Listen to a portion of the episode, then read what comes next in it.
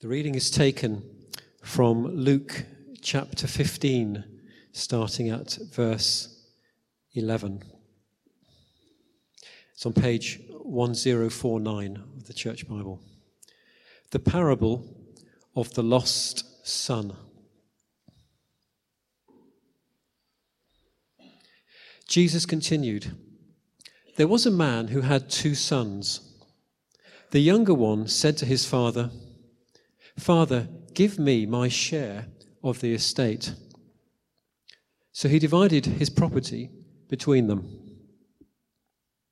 Not long after that, the younger son got together all he had, set off for a distant country, and there squandered his wealth in wild living. After he'd spent everything, there was a severe famine in that whole country, and he began to be in need. So he went and hired himself out to a citizen of that country, who sent him to his fields to feed pigs. He longed to fill his stomach with the pods that the pigs were eating, but no one gave him anything. When he came to his senses, he said, How many of my father's hired servants have food to spare? And here I am, starving to death. I will set out and go back to my father and say to him, Father, I have sinned against heaven and against you. I am no longer worthy to be called your son. Make me like one of your hired servants. So he got up and went to his father. But while he was still a long way off, his father saw him and was filled with compassion for him. He ran to his son, threw his arms around him, and kissed him. The son said to him, Father, I have sinned against heaven and against you. I am no longer worthy to be called your son. But the father said to his servants, Quick, bring the best robe and put it on him. Put a ring on his finger and sandals on his feet. Bring the fattened calf and kill it Let's have a feast and celebrate. For this son of mine was dead and is alive again. He was lost and is found. So they began to celebrate. Meanwhile, the elder son was in the field. When he came near the house, he heard music and dancing. So he called one of the servants and asked him what was going on. Your brother has come he replied, and your father has killed the fattened calf because he has him back safe and sound. The elder brother became angry and refused to go in. So his father went out and pleaded with him. But he answered his father, Look, all these years I've been slaving for you and never disobeyed your orders. Yet you never gave me even a young goat so I could celebrate with my friends. But when this son of yours, who squandered your property with prostitutes, comes home, you kill the fattened calf for him. My son, the father said, you are always with me, and everything I have is yours. But we had to celebrate and be glad, because this brother of yours was dead and is alive again. He was lost and is found. This is the word of the Lord. Thank you, Richard. Good evening. Hello. Uh, my name's Jack. If you don't know me already, I'm part of the staff team here at Christchurch. I have been since September. Before that, I was one of this lovely lot. I was a student at the uni studying primary ed. Um, and it's great to be with you this evening. I've been part of this worshipping community um, for nearly four years now, which is a bit mental, really. So it's really great to be with you.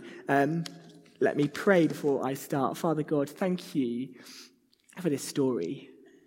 Thank you that you speak to us in stories because we as humans love stories.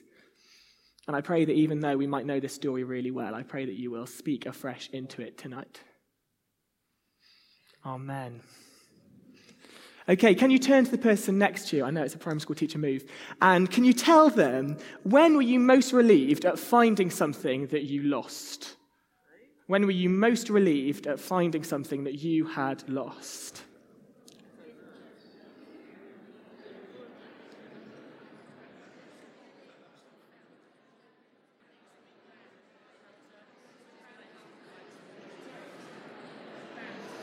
Okay. I think mine was I was at a church fun day. Um, I was at a church fun day, and for some reason, I'd gathered, we'd gathered all the kids, and we realized one was missing. And yeah, I know it was awful. And, I, and in my head, you know how you get really paranoid? I was rushing around going, Where is he? Where is he? Where is he? I'm never going to be a teacher. My DBS certificate's gone. Like, I'm going to be pulled in for questioning. They're going to think I've killed this child. He was having a poo. It was fine. Like, it was all okay. But it's like Jesus is tapping into this relief, isn't he? This relief of something that was lost being found. And it's really important when we look at these parables of Jesus that we look at the context. If I'm um, teaching a group of kids and one of them asks me a question um, and I respond with a story, sure, you'll understand what I mean by just hearing the story alone, but if you know what the kid was asking, you'll get the full picture. And so Jesus, we'll have to look back at the beginning of um, chapter 15. Do you have it open? Um, basically, Jesus is spending loads of time with tax collectors and sinners. And he was teaching them, but the Pharisees and the teachers of the law were just not very happy. They weren't happy because he was spending all of his time with the, with the lowest of the low when they were the highest of the high. And so Jesus responds with three um, stories. He um, talks about the lost sheep, the lost coin, and the lost sons. And I, and I, think each of these parables on their own have their own meanings, but when we look at them as a whole, we see one story. But we also see a bit of a comparison. I think Jesus is making a, a comparison between possessions and people. I think he's saying, guys, you would get so excited when you find your sheep and your coins. You get excited when you find your stuff. Why are you so surprised when I find my people? When my, when my family who were lost return to me? Why is that a surprise to you? And if actually you don't like that, you can, you can choose to be annoyed at me, but, but you're the ones who will end up on the outside. That's the narrative that I think Jesus is spinning. But we're only going to look at the last um, of those three stories today the parable of the lost sons.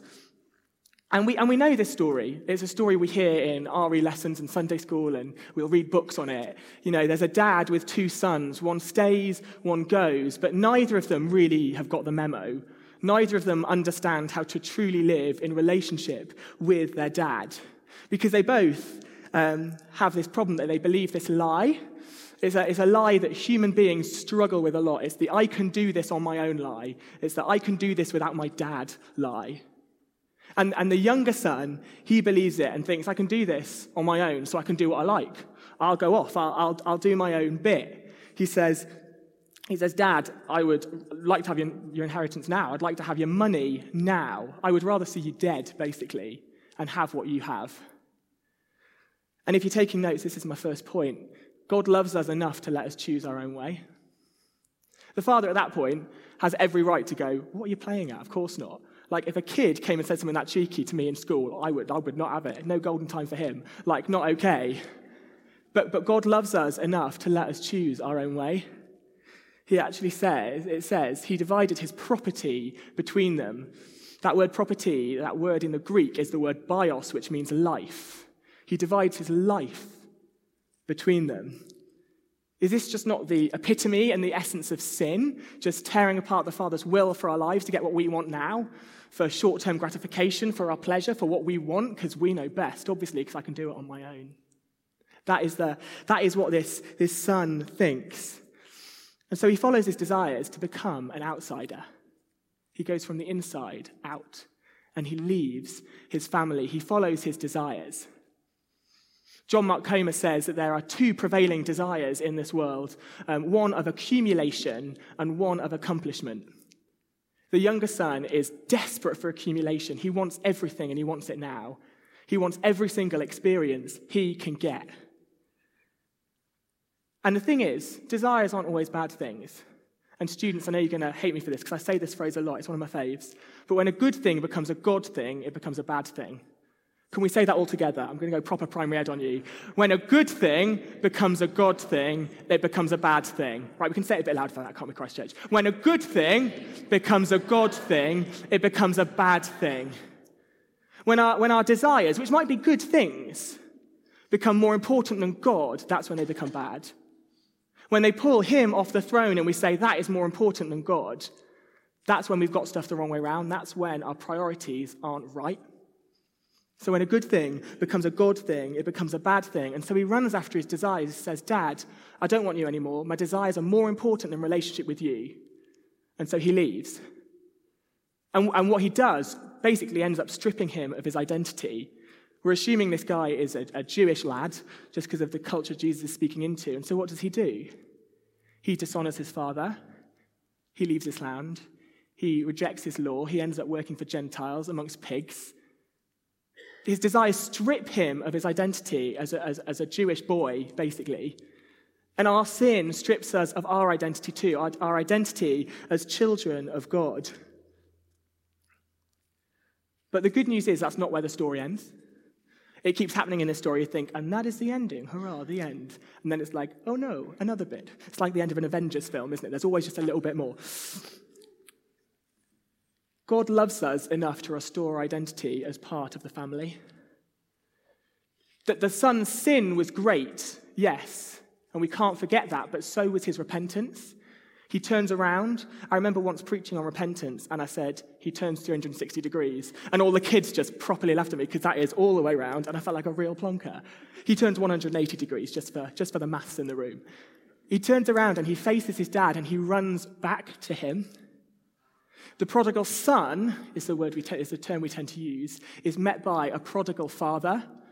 That word prodigal, I, I looked up in the dictionary because, you know, it's what you do, isn't it? Um, and, and these definitions just, just really struck me. Number one, spending money or using resources freely and recklessly, wastefully extravagant. That's the prodigal son, isn't it? Squandering his wealth is the term used in the NIV. Love a good squander. Number two, having or giving something on a lavish scale. That is the prodigal God. That is the prodigal father in this story. The extravagant, the reckless, the wasteful, the spendthrift, improvident, imprudent, whichever one of those words you want to, want to use. The extravagant sin of the son is met by the extravagant, lavish, generous love of his dad, and they collide in this embrace. And that repentance means an absolute reversal of status. He is, he is wanted, he is worthy, he is part of the family, he has an inheritance. It makes me think of that line in that song In royal robes, I don't deserve. At the student weekend away, um, we learned the difference between the word mercy and grace. Mercy is um, getting what, oh, I'm going to get this the wrong way around now, stress. Mercy is not getting what you deserve. That's right, isn't it, guys? Yeah, some reassuring nods from the students would be lovely. Thanks, guys. Um, mercy is not getting what you deserve, grace is getting what you don't deserve. So, in this story, mercy is the father giving his son a second chance, but grace is him giving his son a feast. His, his return is celebrated. He's given a ring on his finger, sandals on his feet, a robe. And the thing is, we see this as a beautiful image of, of grace, but the Pharisees at the time would have not been impressed. They would have probably been really annoyed at this part of the story because, you know, the law says stone the boy, stone the boy. You know, he's, he's, he's gone off, he's done his thing, he comes back thinking he can, you know, have it all. They, they wouldn't have seen this in the way that we do. But God loves us enough to restore our identity as part of the family, so he is part of the family. We are part of the family. Wherever we have wandered, however far we've gone, whatever we've done, when we do a 180, when we repent and we turn back to Him, we're adopted into His family. And this isn't just in this parable. The, the whole of Scripture, the wider biblical narrative, is that of a prodigal, unworthy, unfaithful people of God running from Him and coming back to find Him, forgiving and faithful and willing to restore their identity as part of the family. That's the God we worship. And then we think, oh, great, that's the end. Lovely, happy ending, you know, roll credits. But then the camera just shifts, and we see the older brother outside the party, you know, with his grump on, not happy. And, and, and the thing is, the older brother's narrative has been tactically in, uh, ignored by Jesus so that he can pack a little punch to the Pharisees at the end. We love it. Because the thing is, Oh, the outside became the insider. Missed that slide. Fun. The older son believes the same lie, the I can do this on my own lie. But he believes it in a slightly different way. The same lie manifests itself slightly differently with him. He thinks, I can do this on my own, so I can earn my dad's love. I can try and try and try and try and work and work and work and work. And then, and then my dad will love me. He's, he's so proud of being an insider because he's working, he's serving, he's doing his bit. But he's just as lost as his brother, not, not to recklessness, but to requirements. He's lost to trying so hard to impress his dad that he just becomes bitter and resentful and doesn't actually have relationship with him. He actually says to his dad, Look, all these years I've been slaving for you and never disobeyed your orders. That word slaving, does that scream of a, of a you know, father son relationship? Does he see his father as, as his dad or his boss or his line manager at work? Do we see God as our dad or our boss? I saw this quote on Mike Pilavachi's Instagram the other day. I don't get all my theology from Mike Pilavachi's Instagram, I do promise. Um, but I really, really liked this. It says, Religion is, I've messed up, my dad's going to kill me. Relationship is, I've messed up, I need to call my dad. A few years ago, um, I crashed a car. It was a, just, just a stupid, stupid thing. And as soon as it happened, I thought, I need to phone my mum and dad. They will know exactly what to do, they'll know exactly what to say. And obviously they did, and obviously it was fine. But actually, I know that for other people, their relationship with their parents might not be like that. And they might think, oh my days, they're going to kill me. I, won't, I can't tell them. I can't do anything. What do I do? And it internalizes and it just, it just reeks of this older brother who, who doesn't know his dad enough to know that he'll love him no matter what. And so he tries and tries and tries and tries just in case he fails because he's scared of the consequences. He, he, hides, he hides from his dad rather than runs to his dad when things go wrong. And, and so he just he has to do his best because otherwise the consequences are too much for him. John Mark Comer said it was accumulation or accomplishment. For this older brother, it's this need of accomplishment, it's this ambition. He needs to look good, he needs to always be right because then he knows he's clear, he knows that he can do it on his own. But the thing is, that's not how Jesus does things. We, we read in John 15 Abide in me and I in you. I am the vine, you are the branches. Whoever abides in me and I in him, he's fruitful. It's not about ambition, it's about abiding. It's about actually spending time with his dad, not about working so hard. Think Mary and Martha. Mary sitting at the feet of Jesus, spending time with him, and Martha's slaving away. Note that word, slaving. And Martha gets really annoyed because Mary's not doing her bit. But Jesus says, No, Mary, you've got it right. You know me. You're abiding. You're spending time with me. The older son feels like a slave. Because, and, it, and, and the problem is ambition, because ambition's not a bad thing. We can have godly ambition, but when a good thing becomes a God thing, it becomes a bad thing. He spent all of his time working for his dad and no time with his dad. Are we, are we running towards Jesus, looking at him? Are we running towards Jesus, looking at our to do list for him? Like, I am so guilty of that, spending so, so much of my time doing stuff for Jesus that I'm not actually spending any time with him. It's chronic, it just doesn't work. Tim Keller writes in his amazing book, if I click the thing, neither son loved the father for himself. They both were using the father for their own self centered ends rather than loving, enjoying, and serving him for his own sake. We can love, enjoy, and serve God for his sake not for ours, not for our own self centered ends, for His glory and not ours, to worship Him, to love Him, to spend time with Him. He continues, This means that you can rebel against God and be alienated from Him either by breaking His rules or keeping all of them diligently. It's a shocking message. Careful obedience to God's law may serve as a strategy for rebelling against God. What he's saying is that religion is the most comfortable hiding place from God. It's the most comfortable hiding place from God because we work and work and work and work and we, and we trust in ourselves, but then, then we're trusting in us as Savior and not Jesus. Jesus has already done it. We don't need to do it. We can't be our own Savior. Like, if I have a heart problem, I can't just read up on some website how to sort myself out. I can't, I can't do it on my own. I need someone else to do it for me. Dave T said at Pathfinder weekend away a few years ago if you're dropped in the ocean, you, you, however good a swimmer you are, you can't swim to shore because you're in the middle of the ocean. You need someone to come and save you. We can't be our own savior. And if we work and work and trust in ourselves, that's what we're believing. But the, the good news is we have a savior. His name is Jesus, and we can have relationship with him. But do we appreciate that? Or, or do we do what the older son does, which is not, not really love him because he's spending so much time working for him? He doesn't have relationship with him because he's operating out of duty, because he doesn't know the true character of his dad. He almost operates out of fear. I have to do my best. I have to do my best because if I mess up, my dad's going to kill me. He doesn't know that his dad will love him no matter his mistakes. God loves us no matter our mistakes. We learn that in the story of the younger son, don't we? But the older son is just frustrated by this. Paul explains this well in Romans 8. This is the Passion Translation, which I love. It just pulls it out a little bit.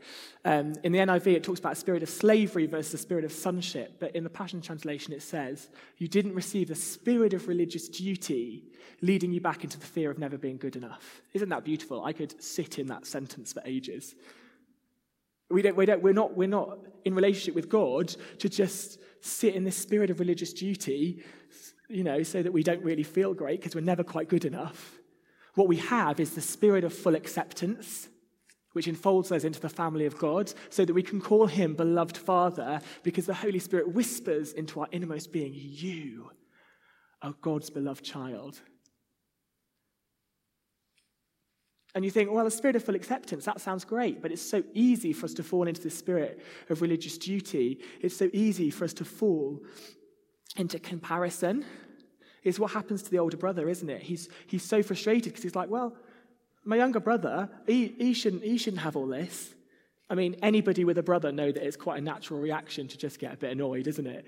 Like, I, I totally read this older brother narrative with my voice going, Mum, why, why have you let Daniel do that? Why is Daniel allowed? To, why are you doing this for him? Why, why hello? You know, I deserve some chocolate too, like as a five year old. and I also see like kids going, Mr. Percy, why have you given Luke a sticker? Like, do you, do you know what I mean? It's, it's the same thing, it's just part of us. That, that, that comparison thing. But it comes from this spirit of religious duty often because we don't feel good enough, because we have to trust in ourselves. And so if we have to trust in ourselves, you're seeing, well, how are other people measuring up? And the thing is, it's easy for us to fall into this mindset of comparison and think, well, just God's not fair. He's got this, he's got that, she shouldn't have that. I, I deserve this bit, I deserve this bit. But the thing is, God is fair. He loves and invites the older brother back in. But the choice is there once again. He, the, the, the older brother chooses to be an outsider. It's so beautifully pointed at the Pharisees. They can choose to reject his acceptance. We don't know the ending of this parable, it, it just kind of stops. All the other endings seem more obvious than this one, and then we get to this one and it just kind of cuts out. All we know is that the outsider is inside, the insider is outside, and Jesus has his hand outstretched. Come into the party, come join the family. We don't know the ending of this parable, but of the narrative it represents, we do. We do know the ending. The older brother kills his dad. The older brother kills his dad. The Pharisees and the teachers of the law, so disgusted with Jesus and so annoyed with him for his acceptance, they send him off to be arrested and be crucified because they were so productive while, while those sinners were so prodigal. Why are you spending your time with them, Jesus? They were so worthy when those sinners were so unworthy. Why are you spending your time with them, Jesus? And so the older brother kills his dad. But the thing is, it's through that death and that resurrection that we see that he loves us enough to restore our identity as part of the family. It's through that death that he takes those bad things, which may well have been good things that became God things, he takes that on himself, and those things die with him. He divides his life so that we can choose our own way, and, and because he loves us enough to restore our identity as part of the family. It's a gift. This relationship with him is a gift. The two sons both saw their dad as the giver, not the gift. But the truth is, relationship with Him was a gift that they both just ignored because they thought they could do it on their own. And we have the same decision. Do we take relationship with Him seriously? Do we just see it as a duty, something we do? We come here, we sing some songs, you know, we try not to swear at work in the week. Or do we see it as something that we desire? We want to hungrily desire His presence. And it's something we want to pray for as a church. I'm going to invite the band back up, actually, because um, we're, going to, we're to spend some time now um, in response, in prayer. And there's so much we can pray for in this parable because there are so many facets. And we're going to have some guys over here um, who would love to pray for you, who would love to spend some time um, praying with you. It might be that there are, there are good things in your life that have become God things that, that need to be cut out because they're bad. It might be desires that you're running after more than you're running after God. It might be that um, you're spending so much time working for God that you're not spending enough time with God. If so, we want to pray for you. It might be that you really struggle to see God as dad, maybe because of relationships in your life, or maybe just because. It might even just be because we all have the older and the younger brother in us, because we're all human. It might just be that we want to be more like the Father. It might be that we just want to be more like Jesus, accepting, loving. Imagine what Winchester would look like if everybody came up and was prayed to be more like Jesus. And before we sing, I want, I want to um, dispel, I think, a lie of the enemy over prayer ministry. Because I think we can often think that, oh, I can't, I'm standing over here and I can't go up for prayer ministry because it's, cause it's a sign of weakness. Like everybody's going to be looking at me going, oh, where's he going? Oh, what's he done? Going up for prayer ministry is not a sign of weakness. The enemy wants us to think that because prayer is a powerful weapon. Like we sing it over our kids, don't we? Prayer's a powerful weapon. The strongholds come tumbling down and down and down. We can all do it together. You know, prayer's, I'm, going, I'm watching. Prayer's a powerful weapon. Come on. Prayer's a powerful weapon. Strongholds come tumbling down and down and down and down. Thank you. We sing it over our kids because it's true, don't we? We sing it over our kids because it's true is a powerful weapon, and the enemy doesn't want us to use that powerful weapon. And so he says, Well, going off prayer ministry, that's a sign of weakness. All your friends are watching. Ah. It's not a sign of weakness, it's a sign of strength. It's a sign of saying, My God is bigger than my problems. My God is bigger than the strongholds in my life. My God is bigger than my fears and the things inside and outside of me that I can't handle on my own because I can't do it on my own. And so I, I implore you, and I don't think I've ever used that word before in my life to come and be prayed for this evening. Because really, for us, it's a joy. And it, and, it, and it just does things. When we pray, things happen. And so let me pray, um, and then we'll stand and sing. Father God, thank you for this story. Thank you that when we were still far off, you came to meet us in your Son and take us home. Thank you that you love us. Thank you that you love us so much that you would restore identity as part of the family, despite us wandering off, despite us running far away sometimes, or despite us not even having a relationship with you when we seem close. Father, I just pray that we can come to know you as Father tonight, that we can just check our relationship with you, and that we can prioritize you over all things. Amen.